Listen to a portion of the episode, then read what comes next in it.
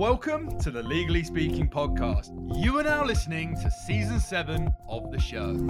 I'm your host, Rob Hanna. This week, I'm delighted to be joined by the amazing Akima Paul Lambert. Akima is a litigation partner at Hogan Lovells, specializing in commercial litigation and arbitration. Akima trained at the firm before becoming an associate.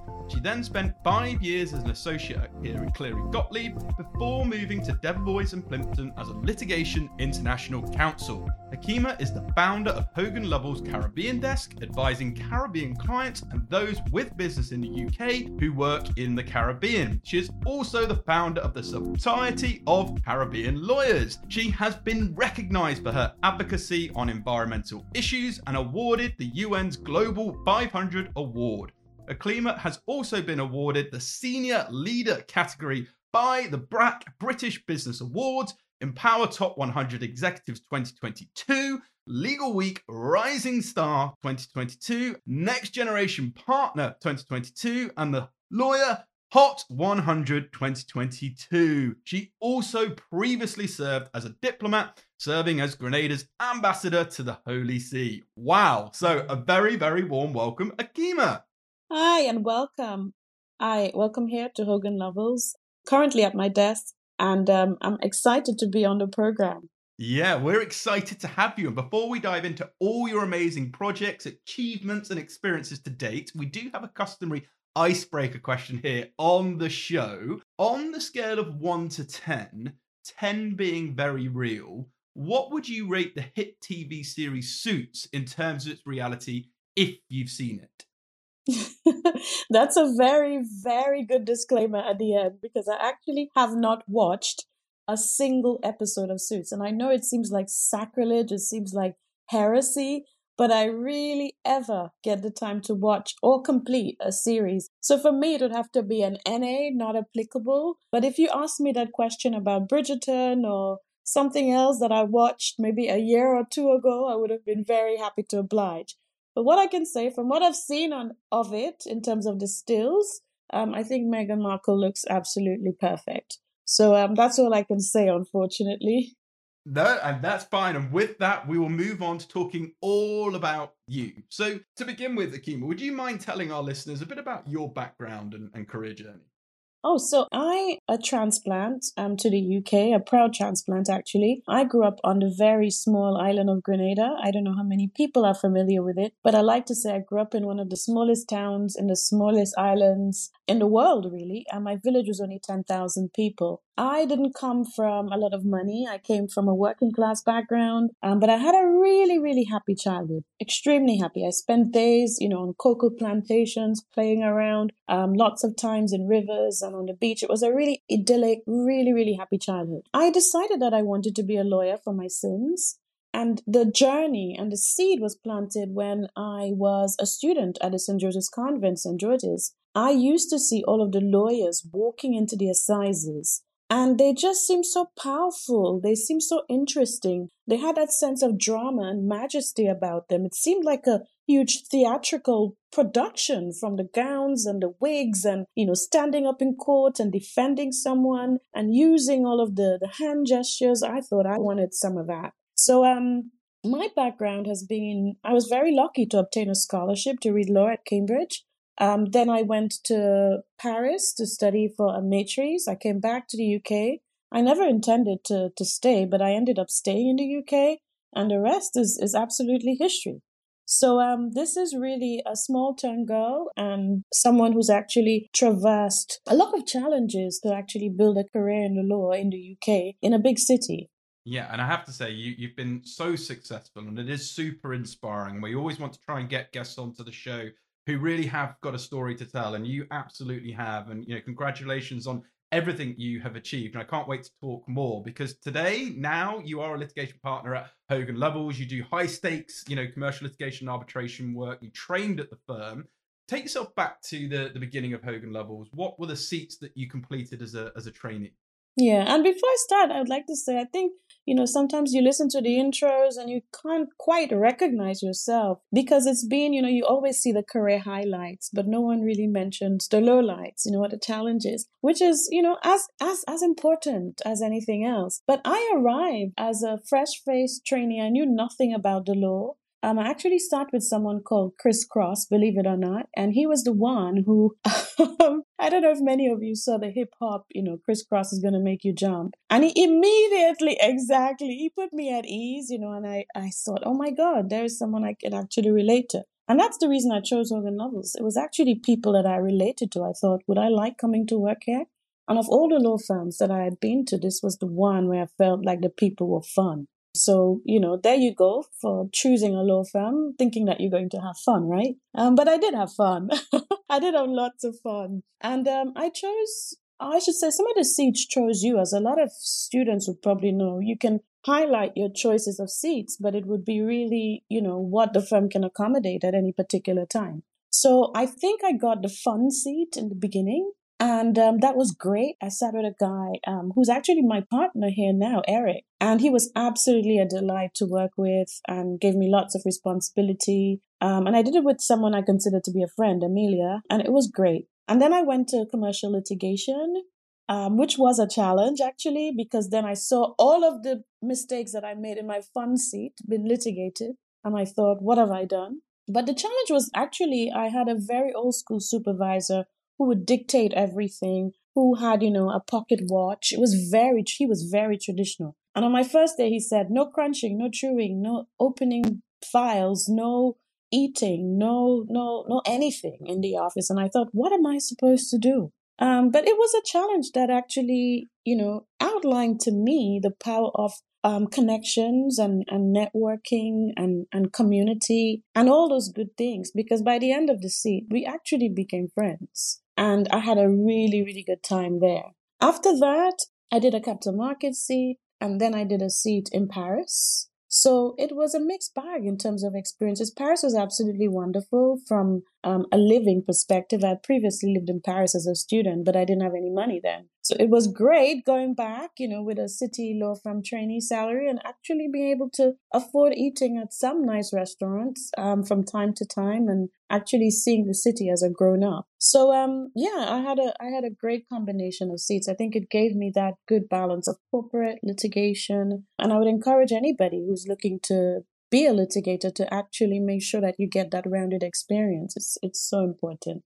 Yeah, and it, it is. It is a well blended, rounded training contract that you had. And just to go back, I absolutely love that song by Kris Kross Jump, jump. I was jump, I was jumping in my seat when you said that. Oh, and yeah, going back to and going back to, to France, maybe with the salary, being able to enjoy some of the French cuisine and the fine things out there, I'm sure was lots of fun too. And you're absolutely right in your message around, you know, we're very good to talk about the highlights, but the lowlights and those challenges, they're actually where you're going to grow and you know you're getting out of your comfort zone and coming over those adversities you know really shape you for your your, your future. So thank you for for um, you know mentioning that because yeah you have a very impressive cv and experience but you know it takes a lot of work to get there. And so you completed a, a very rounded training contract as you said and then you decided to to specialize in commercial litigation and arbitration. Why did you why did you choose to do that Oh, I always wanted to be a litigator. I wouldn't have done law if I didn't get the chance to litigate. I think it suits my personality very well. I've always been a child who liked to argue, and my mom has always said, you know, you'd you'd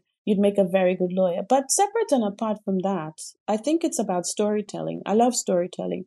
And there's in litigation it's all about telling the story. You go to court, you listen to someone's side of the story, you get your defendant's perspective, their side of the story, and you go to court to tell the story, and the judge rules on whose story is actually the most believable. So it's probably one of the most ancient arts of storytelling, and I've always been interested in that. Even as a kid, I was always, you know, creative. I was always writing. And as I sort of got into the job, I realized so many facets of it just really gelled with how I like to do things. I'm quite analytical. I'm a polymath. I'm interested in so many different industries. And in litigation, from one day to the other, I can be learning about compressors, um, or I can have a case about pineapples. You know, you don't really get that sort of variety in the law. Um, I think if you do a, a straight up corporate transaction, So I, I think it's interesting and I think it's one of the most interesting things you can do. And then tied to the storytelling bit, you're an advocate. You know, what better than to actually stand in front of a lot, a lot of people and tell them why you should win. You know, I like winning. so it's it's the part of the job that really excites me. It sets me aflame. It's suited to me. And and I'm not saying by all of that that you have to be an extrovert because I think these are all extroverted qualities. I think it suits so many different types and it suits both side of sides of my personality. You know, the introverted side where I really get into the technicalities and the, an- the analytical side of things and the technical side of the arguments. But it also allows me to bring my full self really to the equation when I'm arguing a case or I'm talking to clients or I'm, you know, having an exposition of the ideas and everything else that I've learned to my trainees and my associates. So it really plays to a lot of strengths as a lawyer. I recommend it. Absolutely, and I, you know, I love that you again shared so many things that were were going through my mind. We've had um, Mitch Jackson come on the show, who's a California trial lawyer, 2013, and, and and recently as well, and he talks about the being an artist, you know, in terms of performing and the storytelling, and exactly what you said there in terms of you know, being able to articulate stories and, and win people over and win arguments. And I like to say in my world, sort of facts tell, but stories sell. And I think if you can persuade and, you know, convince people through the art of storytelling, which I think is a great skill that we could all be perfecting and working on. There's a really good take home message there. And you touched on it lightly, but I want to dig a little bit deeper because it sounds like you get great variety in terms of your your day to day. But what does a typical day look like for you as a sort of, you know, a top partner in an international law firm? Explain sort of a bit more about the nature of the work that you do. There is no typical day. So I will tell you that. Each day, and that's that's what makes it fun. That's what makes it interesting. So I'll tell you maybe what I did today for starters. So I started um, by working on um, a very complicated claim that we needed to get in today. And I'll probably turn back to it together with some accountants and a barrister that I'm working on it with, um, and also some of the senior partners in the group. So there's the substantive work. Then I had a, a lunch today um, with someone for a business development opportunity. Um, later today, I'm actually meeting someone um, for a real network, which are race and ethnic- ethnicity um, at Hogan Lovells. Um, and we're going to talk about some events that we want to do for Black History Month later in the year. And we're also going to talk about our race action plan. I then have a meeting of the Society of Caribbean Lawyers later on. In terms of the Caribbean desk, we're doing a webinar for Women's Day, so I'm sending materials out. I have a few different calls um, on documents in relation to a huge disclosure exercise that we're planning to get out. So again, I have an hour and a half at 4:30 today. So it all goes to show that there is no typical day. And I think the biggest change for me as a partner is actually what I define as work. I think I used to just see the core casework as work, but it allows me now to have a more holistic perspective of what exactly is work. And my work is just so multifaceted, so multidimensional, and actually so enjoyable that I love it. I absolutely love it. And and the best part is is the unpredictability and the fact that no two days are the same. I, I love that. And I can just hear in your the passion in your voice when you speak about what you do that you've really found your your vocation, your profession, and you're living and, and breathing it. And I love that you're more than the lawyer. You know, you do all this extra work for communities to help people, to inspire people, to educate people. So it's it's great, and I'm just so so happy we're uh, we're getting to learn more about this. And you touched on it as well, the Caribbean desk, but you did, and I mentioned in the introduction that you launched the Hogan Lovells Caribbean desk. So congratulations on that, where you are advising on transaction and disputes. Um, would you mind explaining more about the desk? Great. So, um, first of all, maybe what I should say is that I actually see all of those things as being a lawyer because I think we're now called to be rena- what I would call a renaissance lawyer, right? We're not just advising in isolation on our, you know, the small technical legal points. We want to be working hand in hand with our clients. And what better way to um, work hand in hand with our clients and actually be, you know, trusted friends of the business? We want to know the business. And that's holistically, you know, when we do our BD, when we do our mentoring, we do DNI, you know, we are actually touching those clients in different multifaceted ways. But yeah, turning to the Caribbean desk, um, because I'm from the Caribbean, I'm passionate about it. You know, we always associate the Caribbean with beaches, rum, you know, fun. And it is that. It's definitely that. But I'm passionate about the Caribbean as a place of opportunity, good business, and ensuring that the Caribbean has the legal services of the top tier firms. Now, throughout my career, I've litigated a number of matters um, for Caribbean governments, again, Caribbean governments involving matters in the Caribbean. And um, I've actually at times been quite um, sad at the fact that, you know, we're not getting the best of our, we're not working at the, you know, with the same tools essentially, because sometimes some of the governments, they just can't afford the level of legal representations, even at the stage of negotiations. The power dynamics are extremely skewed. So, um, this is our FUBU. This is for us, by us. I'm bringing back another hip hop reference there. But it's really to ensure that those of us who are from the Caribbean and um, who are passionate about working in the Caribbean actually work for businesses who want to work in the Caribbean and for governments and industry um, to ensure a sort of equality of arms, so to speak. Um, so here at Hogan where we've always worked in the Caribbean, but we're amplifying that and we're making a big push to be um, the Caribbean's advisor of choice. And that is my passion because I want people to see the Caribbean as a place of opportunity and a place of business. We have a lot of investments coming in from China, from the Middle East. Um, we've seen with Mia Mottley's move to Africa. Um, we're having a lot of investments also from the African region. So I want to make sure that businesses in the Caribbean and the Caribbean is actually equipped to really deliver on those. And I always say I don't want us to be the extractive industry of Caribbean services. We have a duty as well as international law firms to give back. So, for example, this year, you know, we're exploring some secondments, we're presenting at conferences, we're doing some training in the region, lots of training. Um, and this is also why we formed, and I made SoCal an offshoot, where we form a society of Caribbean lawyers. So it's not just a Hogan Lovells thing. So we have an entire network in London, really invested in the work that has been done in the Caribbean, really giving back to Caribbean students in the UK. And I can talk about this, as you can tell, for a very long time because Caribbean students have not been traditionally well represented, even with the push on diversity and inclusion. So I'm making a big push for those of Caribbean heritage to join the city, to excel, and for us to really pull them along. And we have great things in store, you know, with the Caribbean leaders, um, with governments, with members of the community. So I would encourage everybody listening to actually um, watch this space. You know, there's a lot coming, and, and I'm, I'm super excited about what we have to offer and so are we and that's why we want to sort of get behind and, and support the, the great work because you're absolutely right. And you know the more diverse talent and opportunities we can give to people um that we're all for that here on the show. And i love the um the rapping uh, influences and suggestions. It reminds me of nick efuzela who we had who's the first black rapper and partner in a law firm who's at Simkins come on the show. And i was just getting some of his i need to listen that episode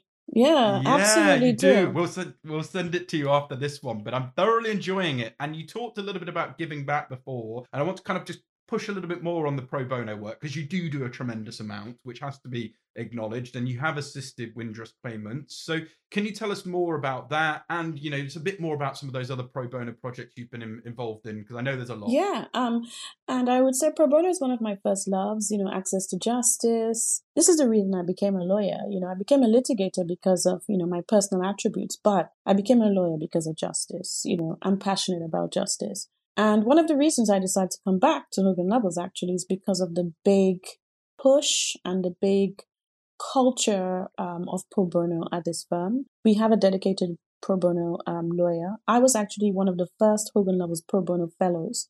So during my qualification leave, I worked for the Commonwealth Human Rights Initiative um, and then came back to Hogan Lovells. So I've had a strong history of working in the pro bono space here at Hogan Lovells. And, you know, I, someone asked me the other day when I was interviewing them, you know, do you do pro bono? And I said, we are the king of pro bono, right? Like we do it really well. And Windrush is only one little slice of what we do. Um, I am very privileged to have, you know, we have a few Windrush cases on now. And those who don't know, these are individuals who had British citizenship, but the British government said that they didn't. Um, deported a number of people, treated them extremely badly. Um, and we are actually seeking compensation by helping them with their applications um, in relation to the Windrush compensation scheme. We're not the only firm who's doing this, but we're doing this. We're one of the few firms who's actually doing it for free. There's a number of firms who are doing it um, on a paid basis. You know, money has to be made, but we're one of the few firms who are actually doing this completely free for these individuals. And it's extremely rewarding to see people of my grand aunt's generation, you know, who came here to serve and to work on the buses and, you know, as nurses, um, to really get what they owed. And it gives me a, a great sense of joy and personal satisfaction to do this for my community. But in terms of pro bono, um, we, we do so much in this space. We have a program called Hogan Lovells Base, and we advise, you know, small businesses and we had a special interest on Black female businesses, actually, just to help them to scale up and to give them that corporate advice, employment advice, IP advice that they needed. Um, we do that on an almost monthly basis. We have these clinics where they can actually join us. We encourage people to volunteer at the, at the RCJ. We contribute to a number of projects in relation to the UN Sustainable Goals. We're always writing research papers. Um, at the moment, I'm doing a collaboration with a huge technology company where we've entered into a memorandum of understanding in relation to a huge pro bono project in terms of British citizenship for children. And I can go on and on and on. But for every, every niche and for every, every interest, we have something. And that's not to talk about our dedicated partner, the Wildlife Trust. So we do a lot of work um, on rewilding, etc. So there's a lot there on the environment and meeting our ESG goals as well. Um, but yeah, if anybody wants to talk about pro bono, give me a call. I can wax lyrical about it for hours. So, um, and I, I love it. Uh, yeah, uh, but and we and we love what you're doing too. So again, thank you for sharing that, and I'm sure people will be reaching out to you most definitely.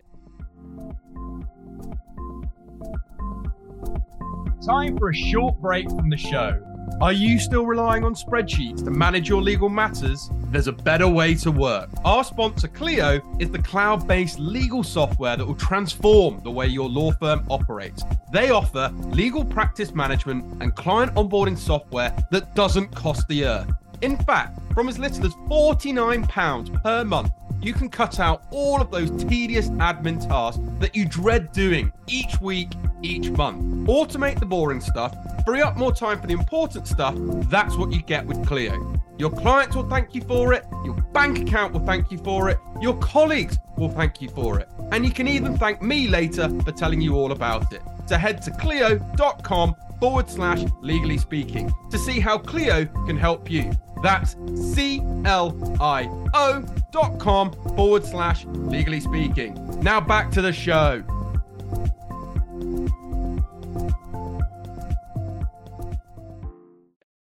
Moving on, you've spoken um, about your your role models before as well, and you, there are a good few. You know, you've mentioned sort of Celia Clyne-Edwards QC, you know, Dame Linda Dobbs, um, Sandy Okoro, Margaret Casey, Casely Hayford. You know, there's quite a lot of role models within you know you've looked up to over time why are these amazing women role models for you oh and it's great because this comes you know on just it's soon to be women's history month and um i love these women because they're all trailblazers in their own way celia clyne-edwards qc she was the first qc i knew in my caribbean island of grenada she sadly passed um, and the first time I mentioned her actually in public, she passed a few months later, and I, I feel bad that I never really got the chance to give her flowers. She had a family, a big family, and she was a QC. And that said oodles to me as a young lawyer that it was possible. And I never realized the effect that it actually had on me until much later in life that I actually saw a woman who was at the top of her game professionally and personally, and she made it seem so easy.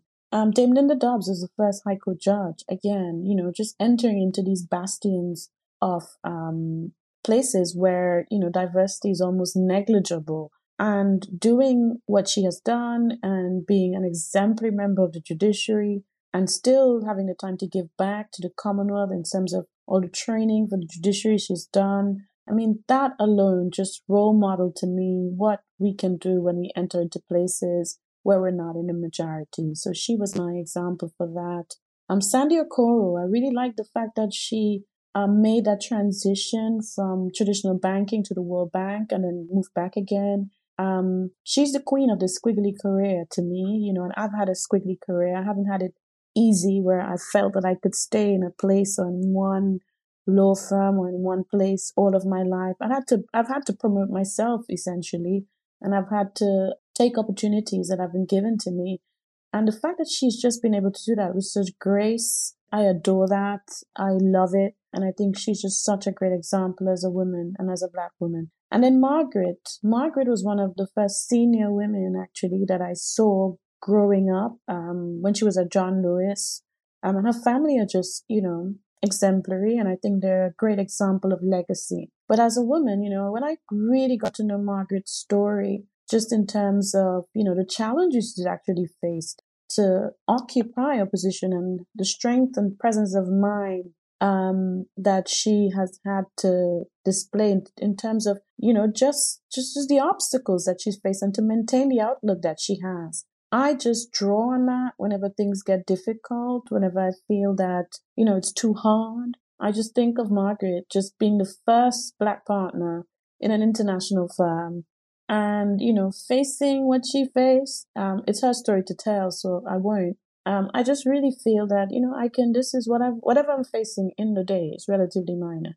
Yeah, I love the mindset and I love those those great examples and, and reasons, all heavily justified. Uh, I just love it. And I, let's stick with role models because it's important because you know why is it significant for, for young people to, to have role models maybe from similar backgrounds for example well i just like to relate it to the way i grew up and i always say as a black person I grew up in the Caribbean in Grenada and everyone around black. So being black, I always say I learned to be black when I moved to the UK because I never saw it as a limitation. My prime minister was black, my uh, my lawyers were black, the police were black, everybody was black. So I didn't I didn't see it as a thing and it didn't really factor into my choice making. And um, I was even though I wasn't from an economically wealthy background, I believed in the fact that if I worked really hard and if I was um, if I dedicated myself to things, I didn't think that the color of my skin would be an issue. And um, I think it's the same here. That that level of role modeling, in respect of whatever form of diversity that you see, whether it's your social background, whether it's being LGBTQ whether it's being neurodiverse, the more you see something that you can identify with, the more you can believe that is possible. So I think that is so important for young people to have that role modeling so that they can learn that the things that make them different are not impediments in the sense that they, in the sense that they're not absolute impediments that they can be overcome. Um, but that's not to say that without role models, you know, we'll all just curl up and die. You know, if we don't have role models, as one of my friends, Carolyn Flanagan, said, you have to be the first. And there's a lot in being the first. But role models are so important because um, they are really the first point of reference, even subconsciously, um, even before you get to the conscious plane, that really make young people sit up and think. So I think you know it's it's super important to have role models who are as diverse as possible. Yeah, I, I completely agree, and I I also talk about your sort of you know your 360 board of directors for, for yourself as well, and, and looking looking looking around that board and making sure there is you know diversity and there's people you look up to because if you can see it you can achieve it you can believe it and all of that great stuff. And let's stick with that sort of theme then because you are also the co-founder of creating pathways a mentoring program for black boys i think it's fantastic. Can you tell us more about the program and what inspired you to co-found that? Yeah um so it was 2014 and we were having a lot it is way before george floyd right? So companies were not you know, big on anything that had the word black in it, to be honest. Um, it was seen as almost militant. Um, I remember talking about sponsorship for the BSN. I was a big part of the Black Solicitors Network. And, you know, there was a sense of discomfort around the word, which, you know, I didn't really understand. And I was coming into my own, you know, I felt really confident in myself and my abilities. But a lot of people were reaching out to me saying, you know, I haven't been taken on at my firm. I'm not getting the best work. I'm not really enjoying law. I want to quit. And my friend Pamela Dusu and I, we sat down and we realized they were at the two to P, four PQE mark. Um, and that they were leaving, we noticed anecdotally, at a much higher rate than lawyers from other backgrounds. So we thought the stay gap was really small for black lawyers. Now, years later, there's actually been studies that has validated that, but this was just from our personal experiences with so many people leaving the law, becoming disillusioned and disenchanted. And we thought, what if, you know, we were able to put these young, we realized we couldn't help everybody. We couldn't mentor everybody. We couldn't advise everyone. But what if we were able to put high performing black lawyers in touch with high performing black lawyers in their same, in their industry or in their um, scope of work or practice area so they can actually mentor them And by mentoring, we meant not just meeting for coffee, you know, what are your goals, etc., but really taking them through what does it take to succeed in an organization and what do you need to be doing? What are you doing wrong and how can you fix it? So that's how we started. And this was the inspiration to really just try and improve the stay gap. And I'm happy to say that in eight years, we have we founded, you know, some people are now GCs, some people are on the way to partnership. I mean, we're really, really proud of the program because it has really helped a lot of our Black lawyers. Now, I'm actually transposing some of these points and what we've learned from the program into, you know, what can we do for women? What can we do for other underrepresented groups? What can we do for social mobility? Because it's really the same issue presented in different ways as, you know, Audre Lorde said, we don't lead single issue lives, you know, it's all intersectional. So the good thing about it is that we, through trial and error, we've learned what works and now it's a matter of expanding and applying it um, to, to, to as many different facets of the diversity equation as we possibly can. Yes, really well said. And it's, it's I, again, I love what you're you're doing with creating pathways. It, it's fantastic, and and I know you're you're very passionate about diversity, equity, inclusion, and as am I. And you know, I do a lot of work for the the NRG lawyers that's um, headed up by the wonderful Akil Hunt oh, over lovely. at CMS on their advisory team. I think that think they're doing great work, and you know, you are passionate about you know diversity and equality. And in your interview, I believe with the legal business, you state there is still a lot of gender bias in city law firms. Law firms need to be led by courageous leaders who are willing to address the existing inequalities and biases. So, Akima, what active steps do you think firms can take to change? Stop having panels and focus groups. um, I say this as a joke, but I actually think panels are the death of action. You know, everyone has a panel to discuss, you know, what are the experiences, what are the challenges. We know now what the challenges are, and we need courage. That's really what we need. We need people who are not afraid to shake up the status quo, to say what needs to be said, and to do what needs to be done. It's very, very simple. And I think what we have at the moment is a lot of talking at the top. So, you know, businesses will say what, you know, they want to say in terms of diversity. We're very committed, etc. You know, yada yada yada. And then at the bottom, we're having, you know, graduate recruitment going out and saying we're very committed and hiring a lot of people, um, a lot of women, a lot of, you know, minorities, etc. And where it really breaks down is the bit in the middle and really embedding those values in the organization. And by embedding, I mean, you know, letting the people who don't abide by those values, letting them know and letting them suffer the consequences and really um, helping and promoting those who actually abide by the values of the organization. Um, so I think that's what I mean by courage, by actually backing it up with um, consequences and rewards um, if you are serious about gender bias, if you're serious about um, improving and embracing equity in your organization, you need to be intentional, specific about it, and action oriented. And this is what we need. We need people who are going to put their heads above the parapet and actually do what we know we should be doing. We don't need another focus group. We don't need another panel. We actually just need action delivered. So um, that is my view, um, and I think if there's a will to do it, um, we'll be able to, um, and hopefully not in our kids' generation or in our grandkids' generation, which is the way we're heading at the moment.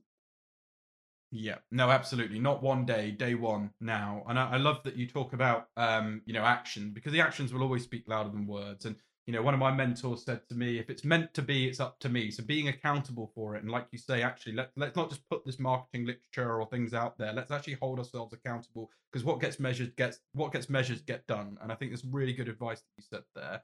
So I'm gonna go back to your younger self because when you were 17 years old, I believe you were recognized for your advocacy and environmental issues and awarded the UN's Global 500 Award. Incredible achievement. How did you feel about that? To, to be honest, I didn't really recognize its significance. Again, it comes back, you know, to my storytelling. Um, I was just really passionate about the environment and the space that I lived in, you know, and seeing what, you know, overdevelopment had done to the Caribbean countries, just sustainable development before it was a thing or catchphrase. And I, you know, unilaterally just started writing my local paper pretty much every week about the latest environmental, and I was doing it for a number of years since I was 10 years old. So when I was awarded that, um, that, that prize, it was way before its time, before ESG became a thing. Um, and actually, I actually didn't even recognize how significant it was. Um, but what it what it definitely demonstrated to me is that people are watching, and sometimes you do feel that you're alone in a crusade and in a sea of voices. But it's nice to be recognized and to be to to be cognizant that people are watching. And yeah, I'm now when I look back at it, I thought you know it's such an incredible honor, and I'm obviously over the moon. Um, but it makes you more accountable as well. I feel like I owe it to my 17 year old self to continue advocating for the environment, particularly in the Caribbean region. So that's another one of my big um, objectives for this year and beyond. Yeah, well, again, congratulations, and you absolutely are, you know, holding yourself accountable because the actions are there and everything that you're doing is absolutely there. Um, and I mentioned in the introduction as well, you served as the um, Grenada's ambassador to the Holy See. Do you mind telling us more about that role at the time? Well, I was asked to do it. Um, at first, I thought, you know, hmm, do I really, do I really want to do it? Um, the Vatican is such a, you know, a huge organization, so traditional. Anybody who knows me is, you know, I'm all about shaking up the status quo.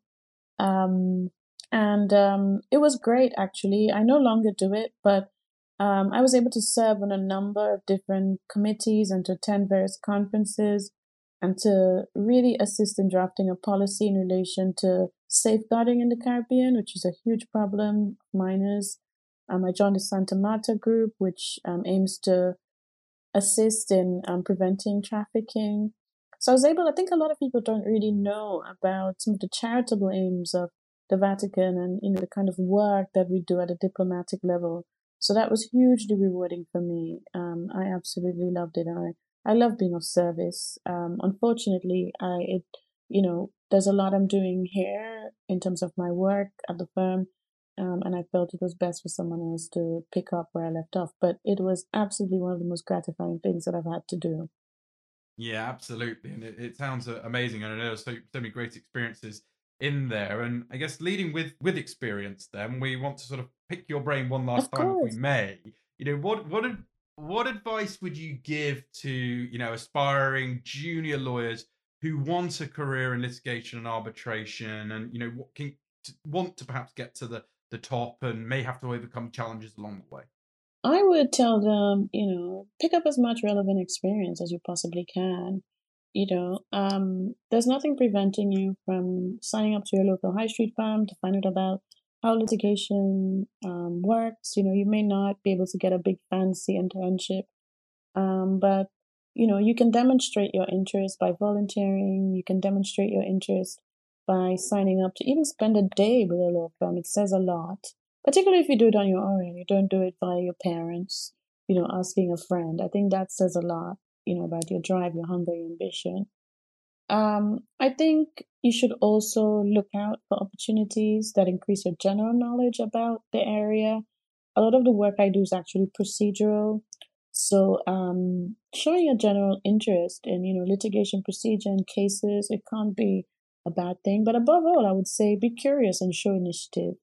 That to me is one of the best quality traits of a good lawyer. And in turn a good litigator, you know, following the facts, um, knowing the facts and knowing when to apply the law.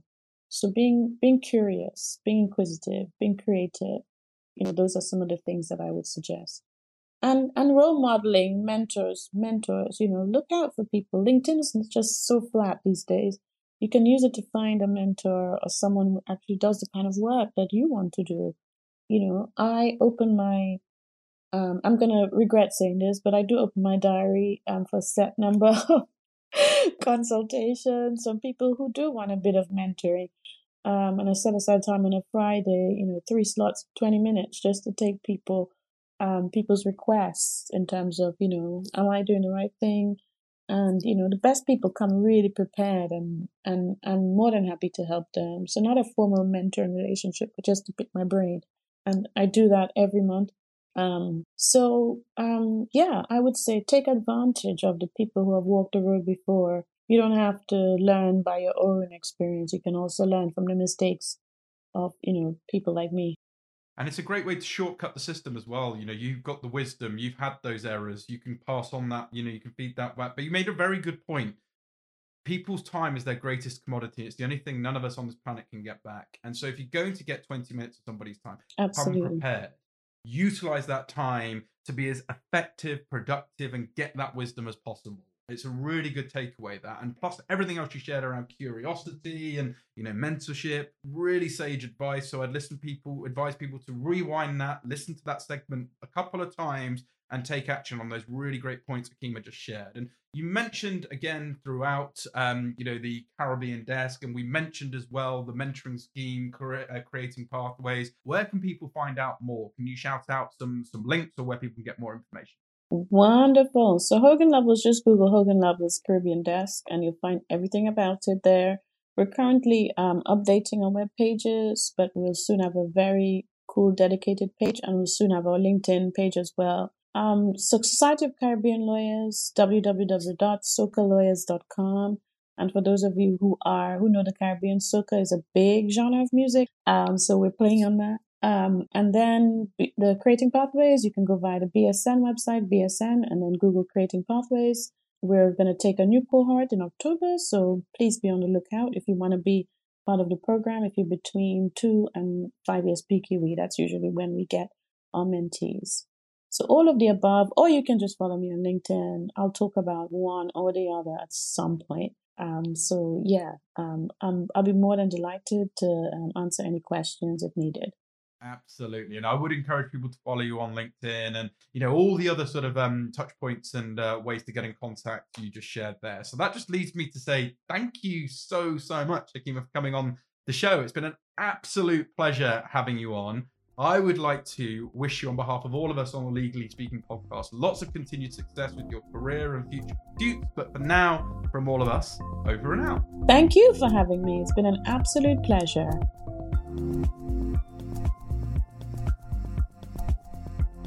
Thank you for listening to this week's episode. If you like the content here, why not check out our world leading content and collaboration hub, the Legally Speaking Club, over on Discord? Go to our website, www.legallyspeakingpodcast.com, for the link to join our community there.